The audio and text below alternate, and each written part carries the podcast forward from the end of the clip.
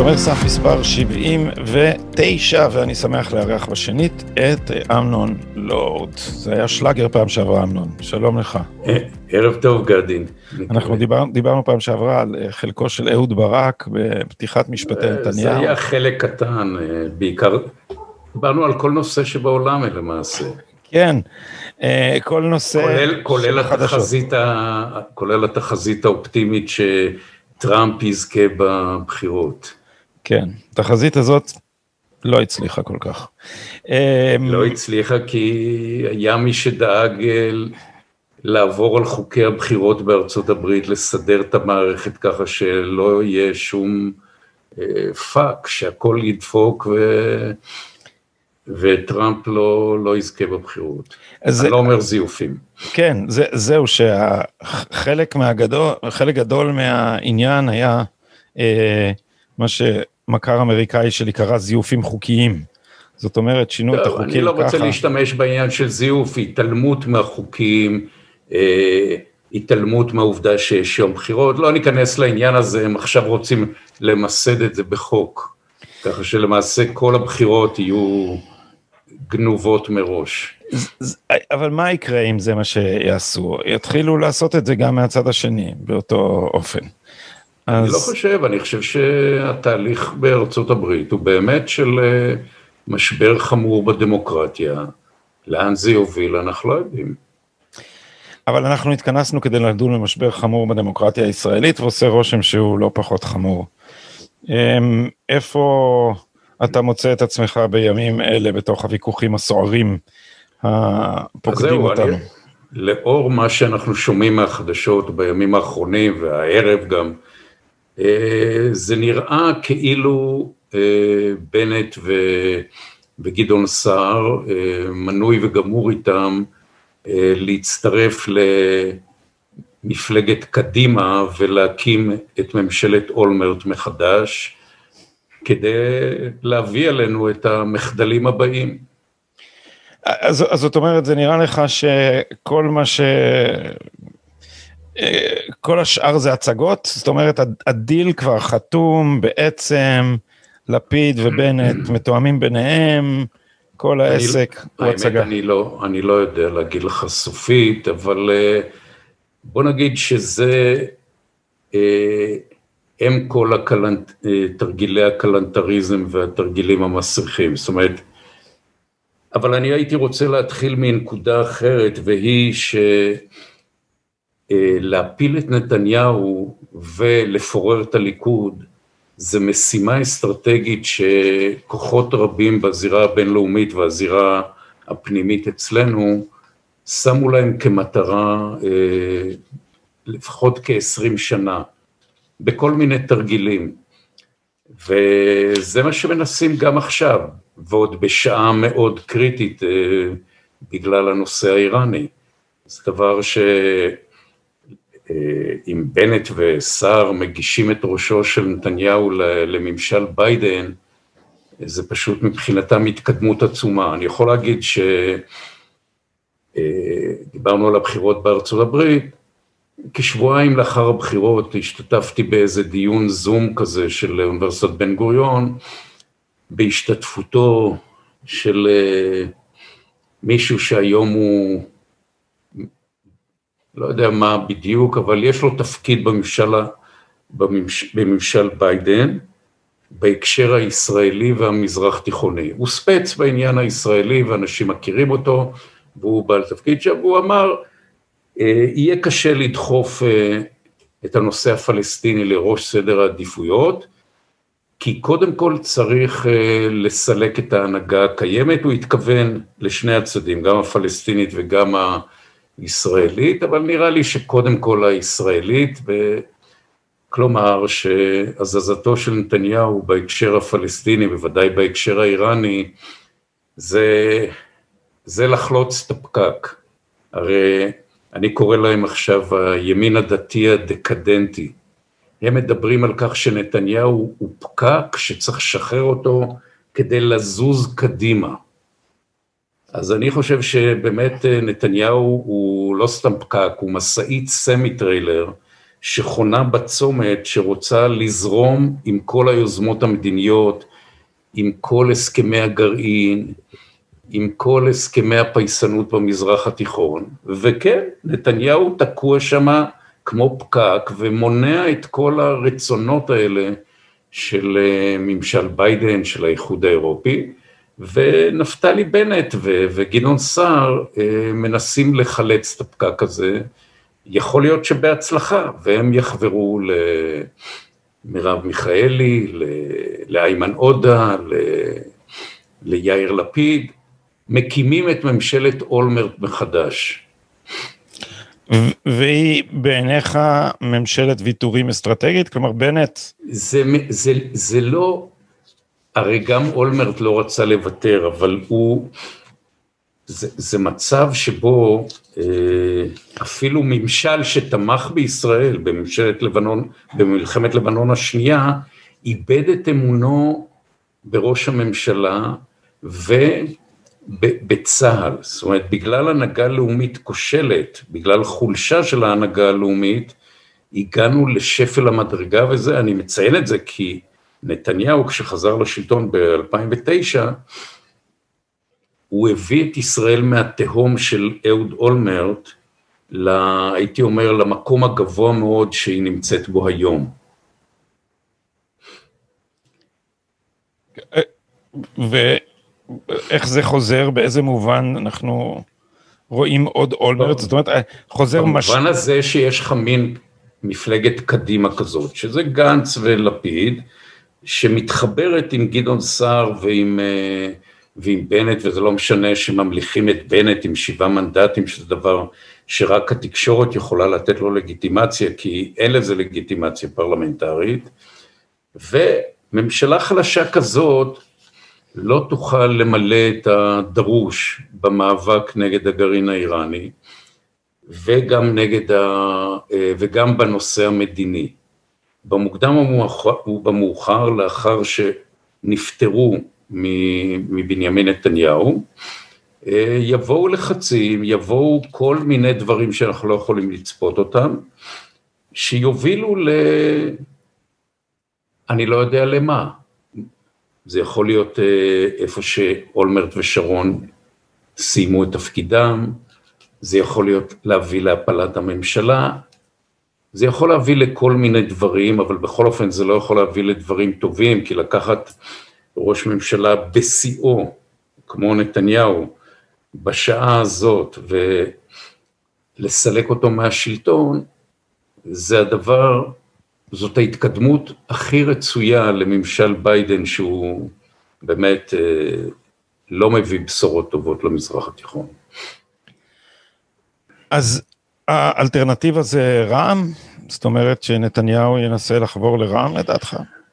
אתה, אתה יודע שאני התנגדתי לזה נחרצות ועודי מתנגד. קודם כל, לפני שמדברים על רע"מ, עצם זה שאם בנט וסמוטריץ' יהיו נעולים בגוש של הליכוד עם 59 מנדטים, זה כבר יציב איזשהו מחסום, כנראה שזה לא יאפשר הקמת uh, ממשלת שמאל, וכל מה שצריך לעשות אז זה למצוא שני חברי כנסת אחראיים מפה ומשם, ולצרף אותם לממשלה. אני כן הייתי בעד uh, לצרף את רע"מ, אבל אה, זה כנראה לא יכול לקרות בתנאים אה, הקיימים. כל עוד סמוטריץ'... אה, כל עוד, תשמע, בלעדיו אין את הגוש הזה. לא, אני לא סתם תומך, אני, אני ממש מחזק את ידיו בעניין הזה, מפני שאני חושב שזאת תהיה טעות אסטרטגית, ואני אומר כמה מילים על זה. לצורך הוויכוח, אתה מוזמן להשמיע טיעוני נגד. אז, אז הדבר ראשון, מרגע שהימין יהפוך מפלגה אנטי ציונית, שהיא סניף של האחים המוסלמים, ללשון המאזניים בישראל, על ידי זה שהוא יהפוך אותה לאפשרות גם לימין. זאת אומרת, מרגע שהימין... גם אומר, לשמאל אתה מתכוון. לא, גם לימין. מרגע שהימין אומר, אנחנו גם מוכנים להישען עליהם, הדבר הזה מציב את את המפלגות הערביות האנטי-ציוניות בעמדה שפעם הייתה לחרדים, במי שבידם המפתח להחליט אם ימין או שמאל.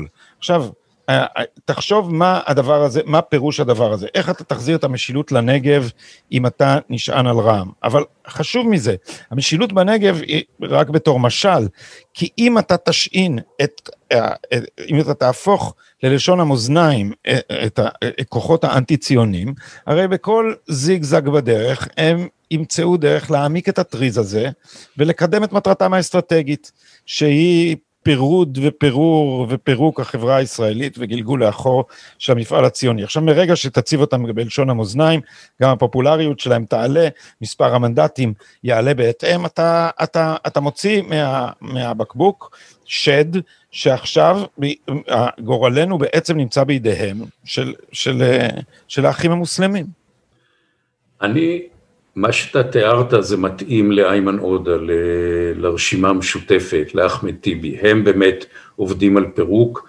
אני רואה יותר את אה, רע"מ בקונטקסט של הסכמי אברהם פנימיים, ואני לא בטוח בכלל שאי אפשר יהיה דווקא בעזרתם להגביר את המשילות בנגב, להגיע להסכמות לגבי היישובים הבדואים. זאת אומרת, אתה אומר שהם יוותרו, הם יוותרו אני לא יודע, מטרתם. תראה. תראה, המטרה האסטרטגית של האחים המוסלמים, אמנון, לא צריך, אה, בשביל זה לא צריך פרשנים מומחים לענייני ערב. האחים המוסלמים רוצים לחסל את המפעל הציוני. אבל זה לא ראאד סאלח, זה לא ראאד סאלח, זה, זה תנועה אחרת.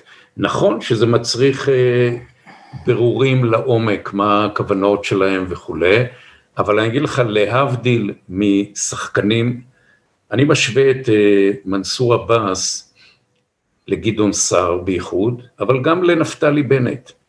בעוד שגדעון סער הוא שחקן פוליטי לא רציונלי, אני שם את מנסור עבאס במישור הפוליטי. אני לא מתייחס לאידיאולוגיה שלו. במישור הפוליטי הוא שחקן רציונלי, וזה הבדל תהומי, ואני חושב שלעת הזאת, כשמנסים לעשות איזה מין... אה, תרגיל מסריח פרלמנטרי שבו מבטלים את הליכוד, מבטלים את הבחירות, נדב אייל קובע מי הוא ראש ממשלה לגיטימי אם יש לו חמישה או שבעה מושבים, אה, בני גנץ שקיבל שמונה מושבים, הוא עדיין מתנהג כאילו הוא יושב על הכתפיים של איימן עודה עם ממשלה פריטטית, יש לך מין קבינט ש, שמסדר אותו מנדלבליט, המצב הזה הוא בלתי אפשרי ואני חושב ש... בעזרתו של מנסור עבאס, זה הכרח לא יגונה לצאת לדרך. אה, שוחחתי על העניין הזה היום עם, אה, עם דן שפטן, שאמר לי, תראה, האחים המוסלמים נוהגים ככה בכל מקום. הם מתחפשים למתונים, הם, ומבססים לעצמם אה, מעמד ויוצרים מדינת רווחה. ואז יוצרים מערך גיוס של לטווח הארוך, יקדם את המטרות של האחים המוסלמים, לא את המטרות שלנו. אז אה, אה, אני מבין את הסכנה אה, בטווח הקצר, אבל אני חושש שזה למכור לטווח הארוך, לרכב על, על נמר.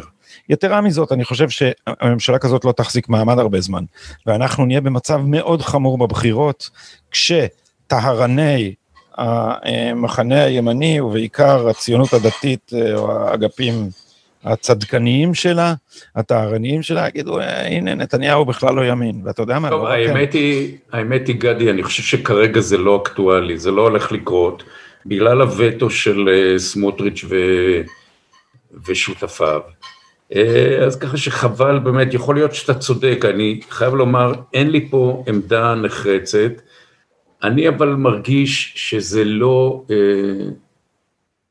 זה לא כמו שמעמידים את זה, זה לא ראאד סאלח, זה, זה משהו אחר, אבל יכול להיות שאתה צודק, אני חייב לומר בעניין הזה אין לי עמדה אה, נחרצת, אני רק חושב שכיום אנשים כמו בני גנץ, כמו גדעון סער, מה לעשות, הם... אה,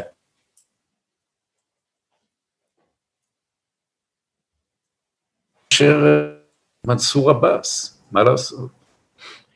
אמנון, נקטעת לי לרגע, אז בוא תחזור על המשפט האחרון. כן, אני חושב שאנשים בקונסטלציה של היום, גנץ וגדעון סער ולפיד, הם מהווים אה, גורם החלשה, גורם מחליש לביטחון ישראל ולדמוקרטיה הישראלית יותר ממנסור עבאס.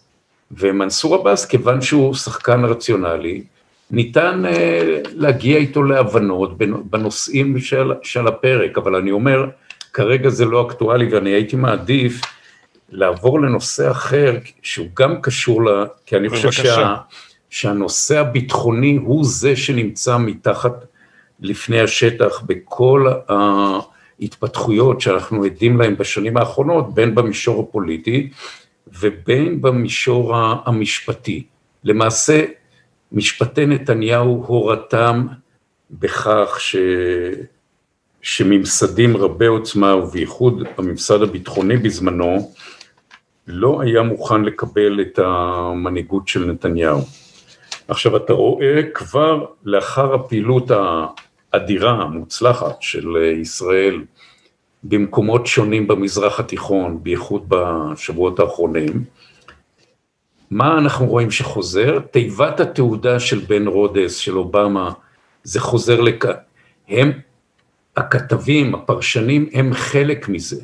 זה רוני דניאל, זה, זה עמוס הראל, עיתון הארץ, זה כל מי שאתה, אני לא זוכר אפילו את כל השמות שלהם, כולם, אפילו בישראל היום, העיתון שלי, אתה יכול למצוא את הקולות האלה, מדברים באותה שפה, שימוש במילה רברבנות, אה, הכל כאילו הסיפור הוא פיצוח העמימות, במקום להגיד שהם מתנגדים לפעילות נועזת ב...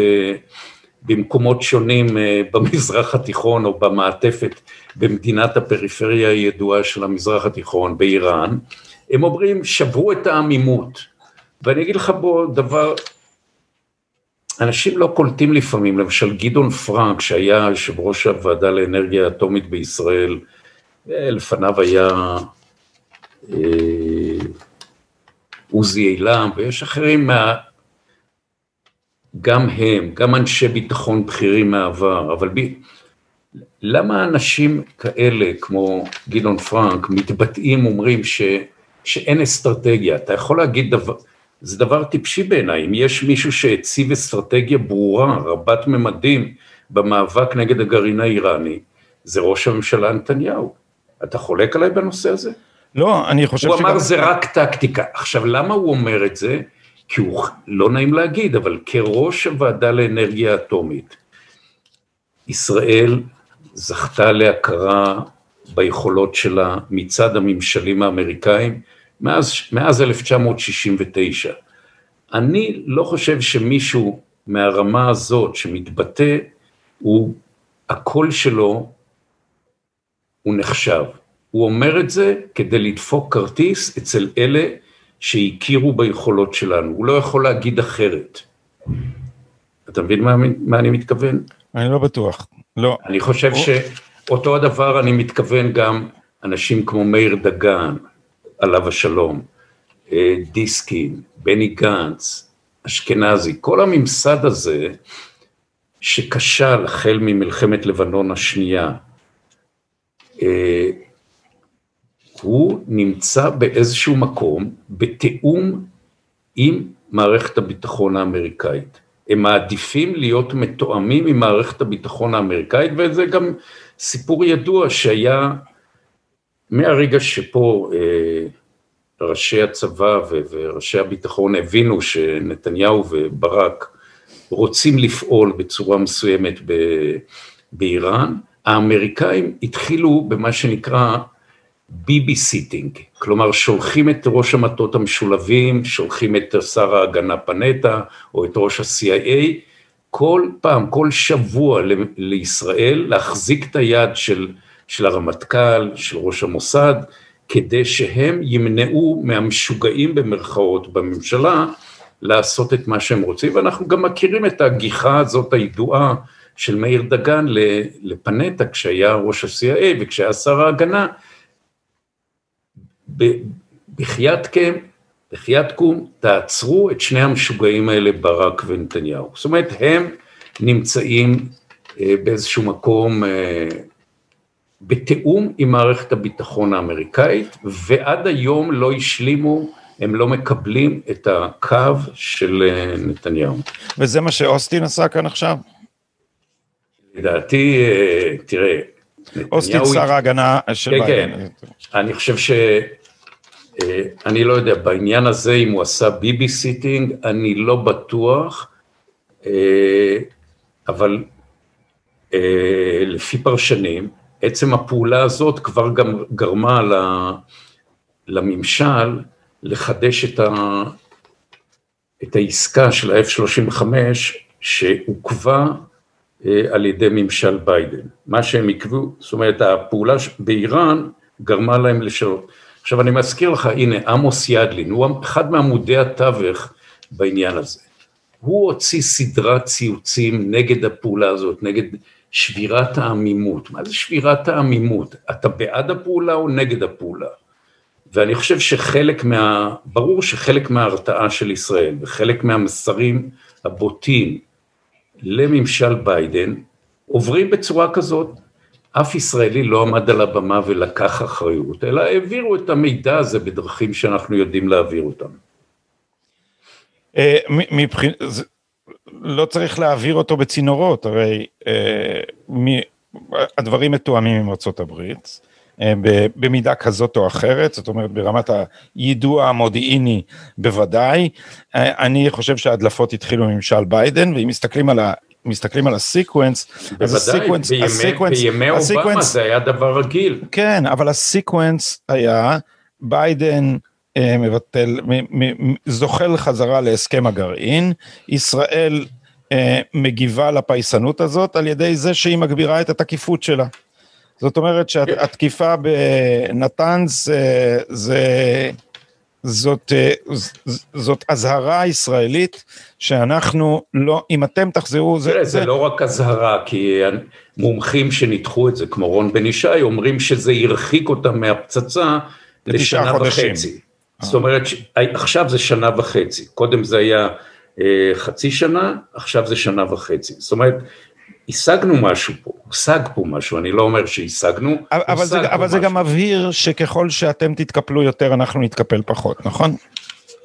תשמע, זה קודם כל מבהיר שישראל היא מעצמה אזורית שלא מתכוונת לשתף פעולה עם מדיניות הפייסנות הזאת, אבל אני אגיד לך פה עוד דבר שהיום במאמר, במאמר מצוין של אבי בראלי בישראל היום, אותו, הוא ניתח כן. את העניין הזה, את קשרי ישראל ארצות הברית, החל מלפני קום המדינה דרך מערכת סיני ב-56, 67, 73, אני יכול להוסיף גם את 82 וכמובן את, את מלחמת לבנון השנייה ב-2006 שהיא מאוד חשובה בהקשר הזה. הכוונה היא שיש מצבים ואני חושב שבעניין הזה הוא טען ש-73, מלחמת יום כיפור, היא לא, בעניין הזה זה לא ברור מה בדיוק היה. אז אני חושב שזה כן ברור, זאת אומרת, תמיד, תמיד בשלב מסוים ישראל מגיעה לניגוד אינטרסים עם בעלת בריתה האמריקאית. זה מגיע מדי פעם, לא תמיד, אבל בנקודות מפתח.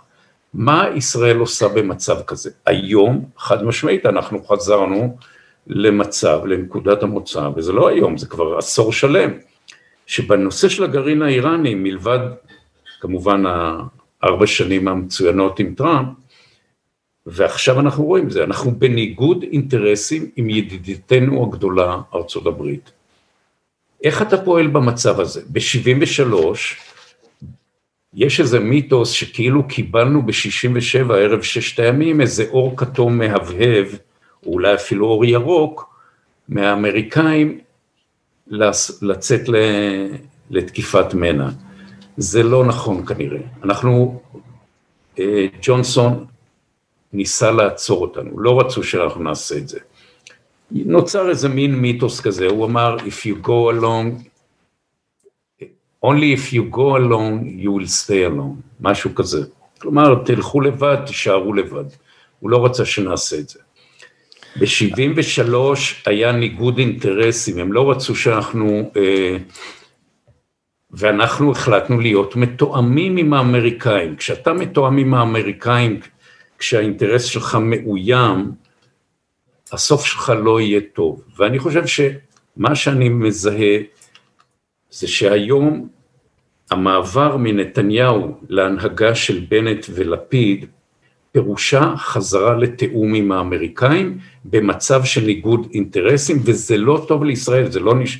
אנשים לא תמיד מבינים את זה, אבל לפעמים דווקא הפעולה העצמאית שלנו, בניגוד לאינטרס האמריקאי, מועילה לשני הצדדים, ובוודאי שהיא מועילה לנו הרבה יותר.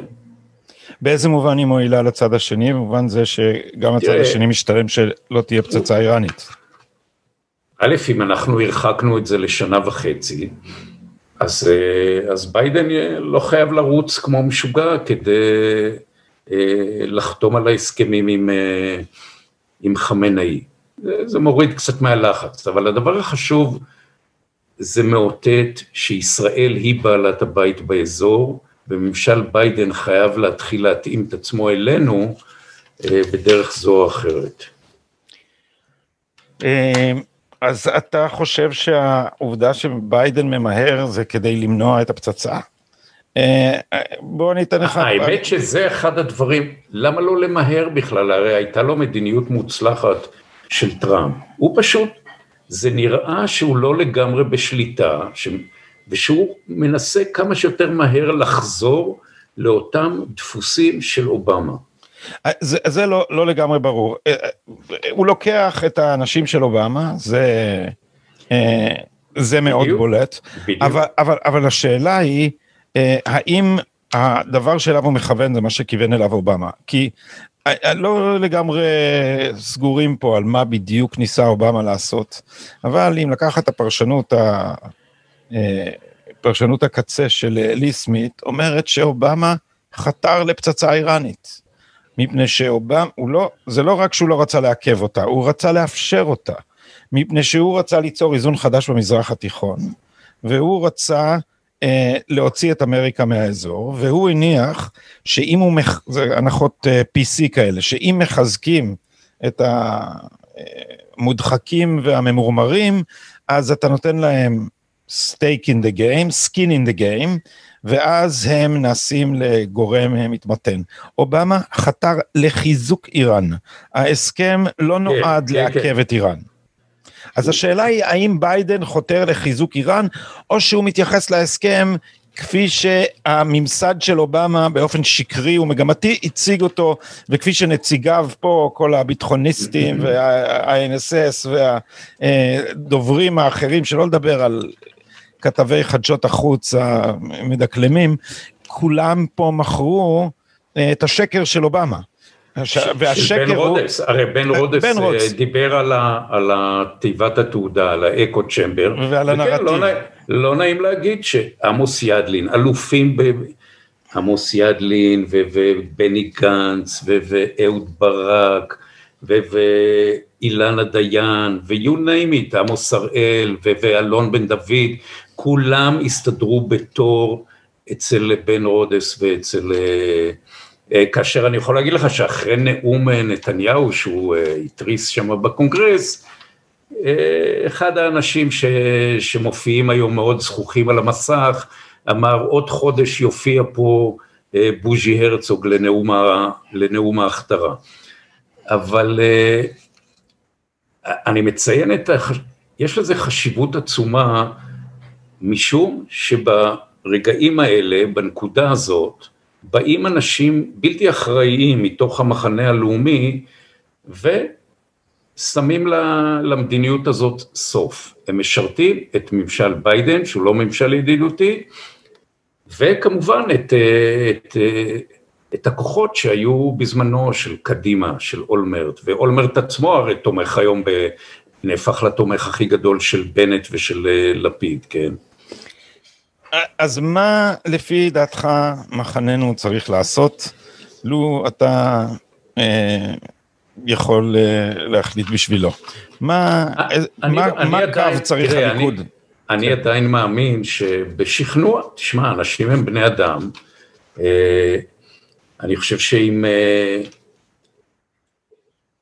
תראה, אני, יש כאלה שמתבטאים, אני שמעתי שיועז הנדל אמר למישהו שהפציר בו, אמר לו, תראה מה אתה עושה, הרי אתה רוצה לקרוא לנו מתאבדים שיעים? כן, אז אנחנו מתאבדים שיעים. כאילו, אומר, זה כבר לא, זה מראה לך שהאנשים האלה כבר לא, לא מדברים בצורה רציונלית, אבל אני כן מאמין שיכולים להימצא איזה שני צדיקים בסדום הקלנטריסטית הזאת, שיחליטו ש...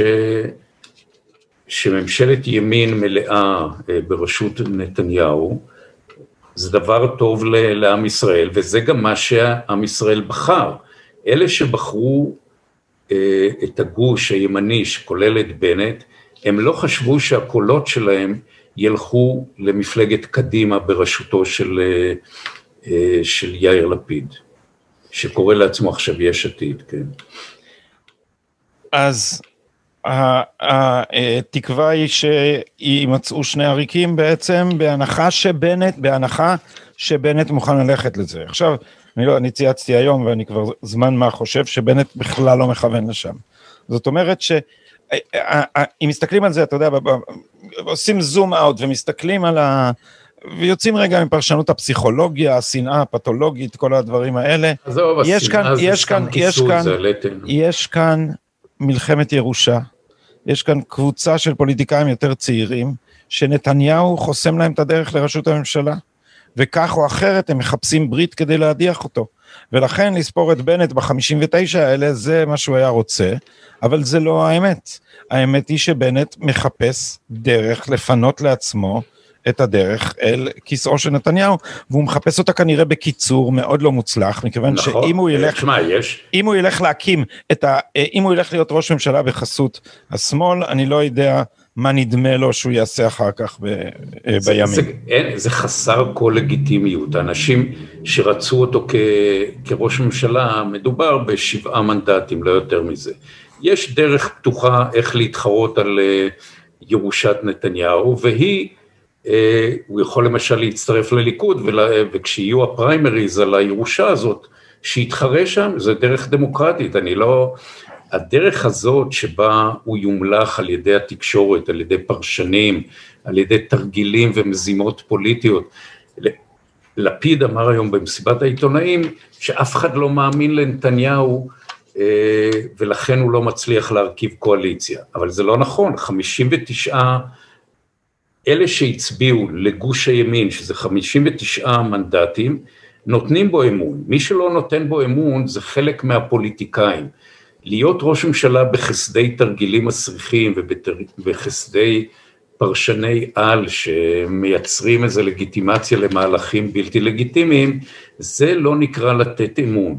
נתניהו קיבל אמון מיותר ממיליון מצביעים, פלוס אותם מצביעים של אה, סמוטריץ' ושל בנט עצמו. של סמוטריץ'.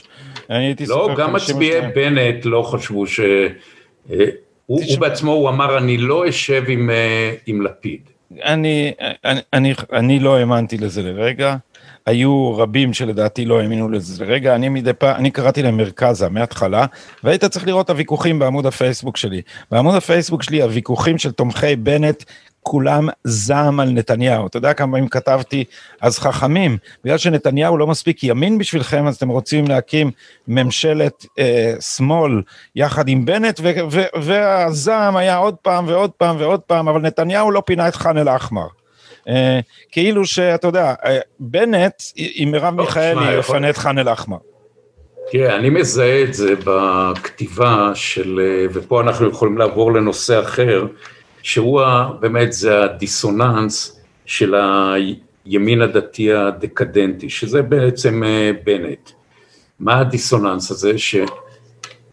שמבחינת השייכות הסוציולוגית, הם באיזשהו מקום התחיל, השתלבו במעמד השליט, ואנחנו יכולים אה, לדסקס מה זה. אני מעדיף את זה היום כמושג, דיברנו על deep state, דיברנו על אליטות, על מוקדי שליטה, היום יש שטיח מקיר אל קיר של פרקליטות, של אה, פרשנים בשירות, פרקליטות משטרה, של NGOs, של הקרן החדשה, מיקי גיצין רוצה את בנט, אה, של בית המשפט העליון, של התקשורת כמובן וכל הפרשנים, זה רצף, זה שטיח מקיר אל קיר, זה לא מוקדים, זה לכן אין לנו מנוס אלא להשתמש במונח המקובל בארצות הברית ובבריטניה של ruling class.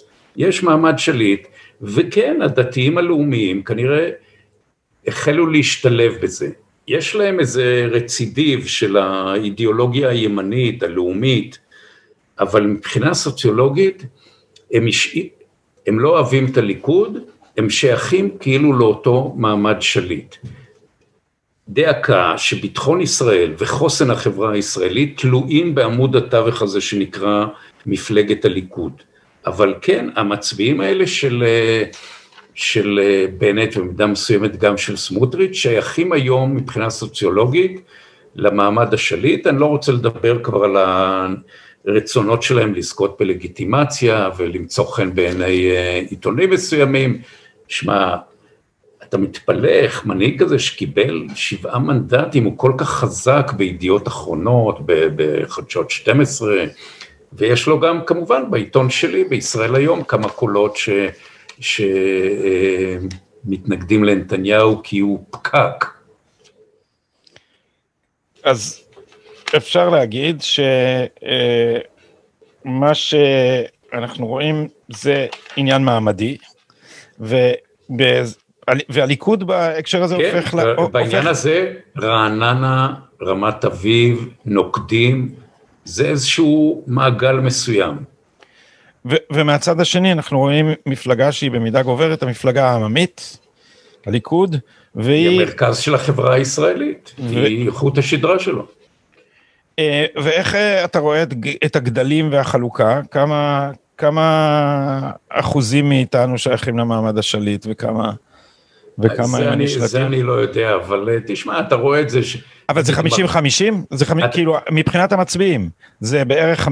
לא, לא, אני חושב ש... נוריד את הערבים. המעמד השליט... נוריד את הערבים כי זה עניין אחר, כן. אני, אני חושב שהמעמד השליט, קודם כל, למה זה חשוב? כי אתה, חיים רמון השתמש בביטוי טוב, הדרך חזקה מההולכים בה. אתה עולה על השביל בתור איש ימין, אתה יכול להמשיך לצפצף בתור איש ימין, אבל הדרך היא שמאל. זאת אומרת, האידיאולוגיה של ה-ruling class בארצות הברית וגם פה היא שמאל, וזה לא משנה אם אתה נכנס לזה כשותף ימני או לא, האידיאולוגיה השלטת ולכן מי שמשליט את הקו באותו ruling class שהוא לא 50, זה לא, בהחלט לא, זה אולי חמישה או עשרה אחוז, לא יותר מזה. אז איפה, אז, אז, אז זה מי? זה, זה, זה יותר מחמישה עשרה אחוז אם אתה סופר את כל מצביעי העבודה. זה ביורוקרטיה. כל מצביעי ש... מרץ, הכל, אבל השאלה היא אם כל המצביעים שייכים או מז... סליחה, או מזדהים לא, לא. עם המעמד הזה, כי יש לך בכל זאת, הם לא מר... מודעים. רגע אמנון, רגע, מרץ, עבודה, גדעון סער, נכון? באופן מובהק, זה יוסי... גדעון סער זה, זה מקרה מובהק של אה, מישהו שמחובר ל ruling class. אוקיי, ועוד בנט. כל הפגישות הסודיות שלו עם עדנה ארבל ועם שלי יחימוביץ', אם אתה. זוכר את הדברים האלה. עם הקשרים בארץ או האיומים של הארץ, אני לא יודע מה. ובעיקר עם, ה- עם החיבוק של יוסי ורטר, כי זה היה, זה היה רגע אה, מכונן בעיניי שיוסי ורטר אמר שסער זה הליכוד הנקי בלי כל האמסלם והאוחנה. ו... זהו, בדיוק. מה שמאפיין אותם זה קודם כל גם, תשמע, ללא שום מעצורים, גזענות פרועה ופתוחה וגלויה נגד מזרחיים, זה פשוט לא ייאמן. איך שזה עובר אצלנו. ואני אמרתי הרבה פעמים לדוקטור אורי כהן שכותב בישראל היום, אני לא מבין איך לא קם איזה איש רוח רציני כמו עמוס עוז או כמו גרוסמן שיבוא ויגיד הרף, תפסיקו עם זה. אה, מפני שבמחננו אה, לא מדברים מספיק בבהירות. או שאתה מצפה שמישהו יגיד את זה מהשמאל. אמרתי, אה, עמוס עוז או גרוסמן. אמרת אינטלקטואל, אז אתה מדבר אינטלקטואלים רק, מה, רק מהשמאל זה נחשב? מישהו שהוא, אתה יודע מה, מאיר שלו, ש, שנותן פקודה לנשיא, אל תטיל את זה על, על אה, נתניהו, את הרכבת הממשלה.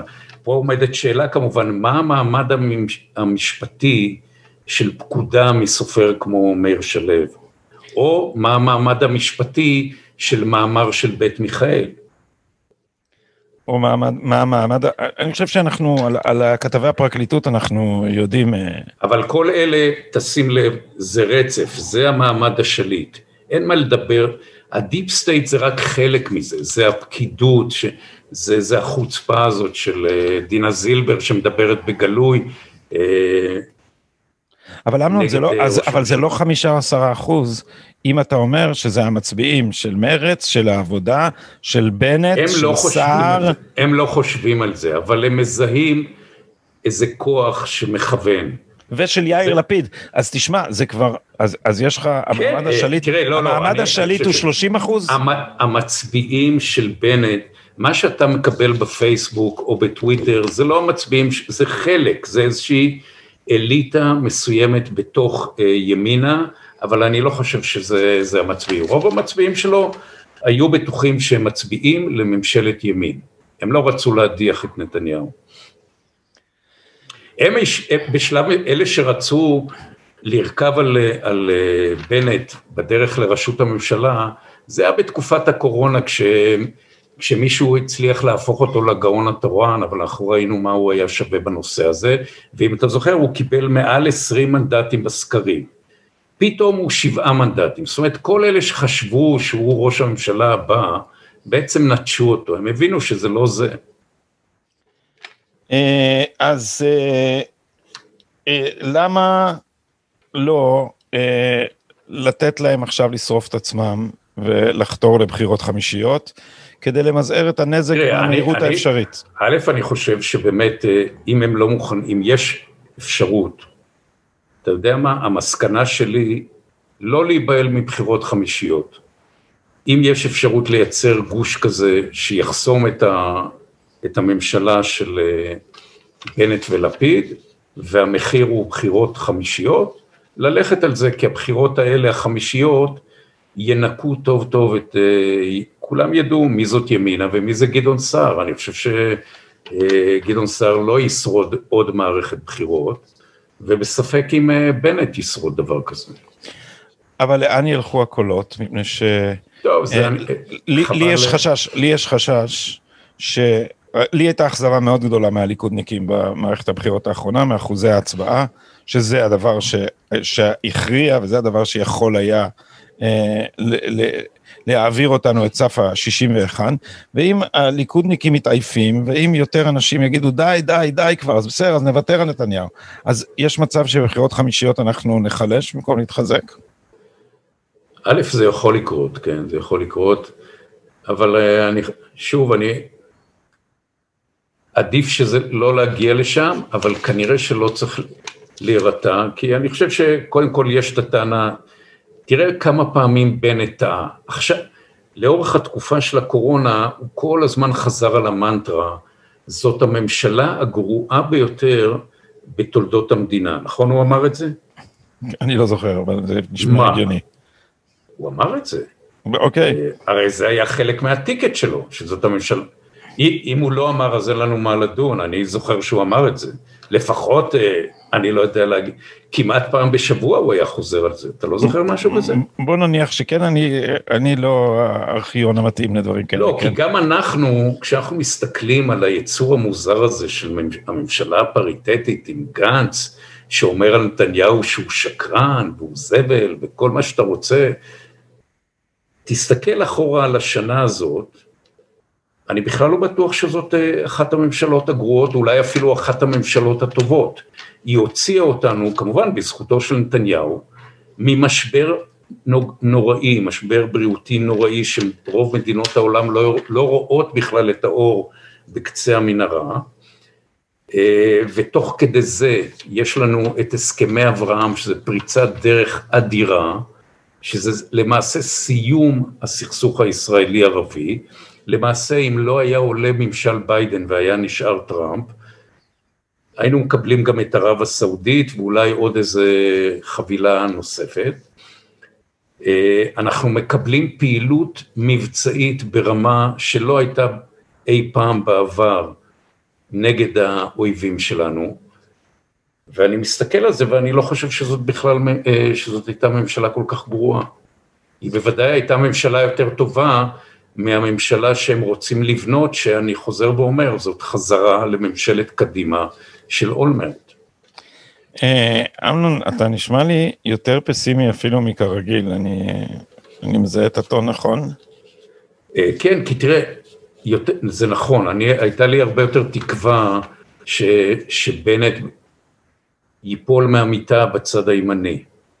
היום, לפי כל מיני שיחות שניהלתי ולפי התחושות ואיזשהו אה, ציוץ שהוציא או דיווח שהוציא עמית סגל, הרושם הוא שבנט משחק ולמעשה אה, שבע, שבעת המנדטים במרכאות שהמליצו עליו לנשיא, זה היה כבר איזה מין איתות של אה, סוג של נוכלות, זאת אומרת אתה רואה פה בן אדם שהוא לא, שהוא בגוש הימין, אבל הוא כבר נמצא אה, בצד השני, וזה בהחלט סוג של bad news, וזה לא עושה אותך אופטימי. למרות ששוב, אני אומר, אה, היה, היה ידוע שכאשר נתניהו ילך הביתה, אה, אם יחליף אותו מנהיג מהליכוד, אז תהיה המשכיות מסוימת, אבל בכל מקרה, כשנתניהו הולך הביתה, וזה מה שעלול לקרות, ישראל יורדת ליגה או שתיים. עכשיו היא ב top של ליגת העל, של ה Premier League, אם אנחנו עוברים לממשלה אחרת שלא בראשותו, בייחוד אם, אם זה בראשותו של ראש סיעה קטנה, אנחנו יורדים. עכשיו, אה, מדינת ישראל יכולה לשרוד גם בליגה ב', גם הפועל תל אביב שרדה בליגה ב'. זה לא אומר שזה דבר טוב. לא, אה, טוב זה לא. אה, מילה לסיום, משהו שאתה מרגיש שהחמצנו, משהו שאתה רוצה לומר למאזיננו על סמך ההנחה שהם חלק מהקהל שלך. תראה, אני חושב שהנושא החביב על שנינו זה מה שקורה בארצות הברית. החתירה של ממשל שנבחר נגד כל המסורת האמריקאית שכוללת את החוקה, את, ה... את היותה של ארצות הברית הבסיס האסטרטגי של החירות בעולם, הפניית העורף ל-first amendment, שזה הבסיס לחופש הביטוי. חופש הביטוי לא קיים יותר כעיקרון בארצות הברית. אה, גם העניין הזה של due process, כן, ההליך המשפטי ההוגן. בישראל יש לך ציפיות יותר נמוכות, אבל כשבארצות הברית זה לא קיים, כשאתה רואה ש... שבכל מקרה ש... שאיזה פושע אלים שמאיים ברצח, נורא ונהרג, אז מיד המשטרה היא האשמה, ויש לך... כאשר אני ראיתי היום איזשהו מכתב שמעיד שבווסט פוינט הסיפור הזה של ה-critical race theory, שזה למעשה תורת גזע חדשה, let's face it, זה תורת הגזע החדשה, חדרה לקודש הקודשים של הצבא האמריקאי. אז אתה רואה התמוטטות של החברה והתרבות האמריקאית בזמן שהולכים, רוצים יותר ויותר להיצמד לממשל האמריקאי, לממשל הדמוקרטי, שהוא מייצג את כל הרעות החולות האלה. זה חדשות רעות, זה לא טוב. ישראל צריכה להיות מאורגנת להתנגדות מול הדבר הזה. ושוב, אני מצפה מנפתלי בנט, מגדעון סער, מיועז הנדל, מצביקה האוזר, משרן השכל, אולי אפילו מ... אלקין. מאלקין, ש... שיעשו איזה, מבני בגין, אתה היית, היית מצפה מבני בגין שיעמוד רגע ויחשוב על מה מדובר פה בעצם, האם הוא תומך באופן אוטומטי בכל דבר של היועץ המשפטי ובג"ץ, זה מה שחסר לנו היום. אני מצפה שמהאנשים האלה אה, יצא משהו אופטימי, איזו בשורה לעם ישראל, ואפשר יהיה לנהל איזושהי ממשלה לאומית טובה, לפחות לשנים הבאות. אמנון לורד, אה, אני מצטער לשמוע אותך במצב רוח הזה, בוא... לא, לא, אה, עזוב, עזוב, אני לא, לא מקבל את זה. אני, זה כיף אדיר להילחם נגד הרוח, נגד הזה. לא, לא, לא חיים רמון המציא את הביטוי נגד הרוח. בתור, בוא נגיד, אתה לא היית לי משכנע בתור מקייף היום, אבל אני מוכן לשקול את זה שוב. אה, ואולי אנחנו ניפגש בקרוב ונעשה הערכת מצב חדשה. אה, אני שבע תבוסות מהשמאל, אז אני, איך, אז, אז אני, אני לא, רגיל. לא, אני, אני חייב לומר לך, אל תשמע לי תבוסתן, אני לא, לא תבוסתן. בעניין הזה ביבי הוא מורה דרך מעולה, אני לא תבוסתן, לא, לא, אני אמרתי עכשיו, להיאבק. אמרתי להפך, שאני שבע תבוסות מהשמאל ולא מתייאשים אחרי שנופלים על התחת, קמים וממשיכים. אבא שלי תמיד היה אומר לי, תראה, זה, מד- זה מדהים ש-25, הרי כמה זה השמאל, זה, זה, זה, זה, לא, זה פחות מ-40 מנדטים, ותראה, ההשתלטות שלהם על הימין, זה הדבר המ- המהפכני. אני טענתי את זה כבר לפני תקופה ארוכה עוד, לפני הבחירות, שהשמאל מצליח לתזז את הימין. זאת אומרת שהשטיפת מוח שלו חלחלה עמוק לתוך הציונות הדתית. כי יש לו שליטה גדולה בתקשורת וכי עדיין אנחנו מסתכלים לשם כדי לקבל אישור. זה, שם בעיניי נמצאת המחלה. התחלתי לצטט את אבא שלי, ש, אה, שהיה אדם בלתי אפוקליפטי, ולכן הוא תמיד אמר, There is always another day. אה, זה נדמה לי סיום של סרט אמריקאי מפורסם, אבל מאחר שאני לא זוכר איזה, אני לא אנסה פה ואכשל. Tomorrow is another day. There is always another day, לא? לא, בחלף עם הרוח, Tomorrow is another another day. בבקשה. אבל, שים לב, זה כבר עבר canceling, הבנתי. אה, לא אצלנו, לא אצלנו. לא אצלנו. אז אמנון לורד, תודה רבה לך על השיחה הזאת, ואנחנו נחזור לך, להתכנס כאן בקרוב, להתראות. כל טוב.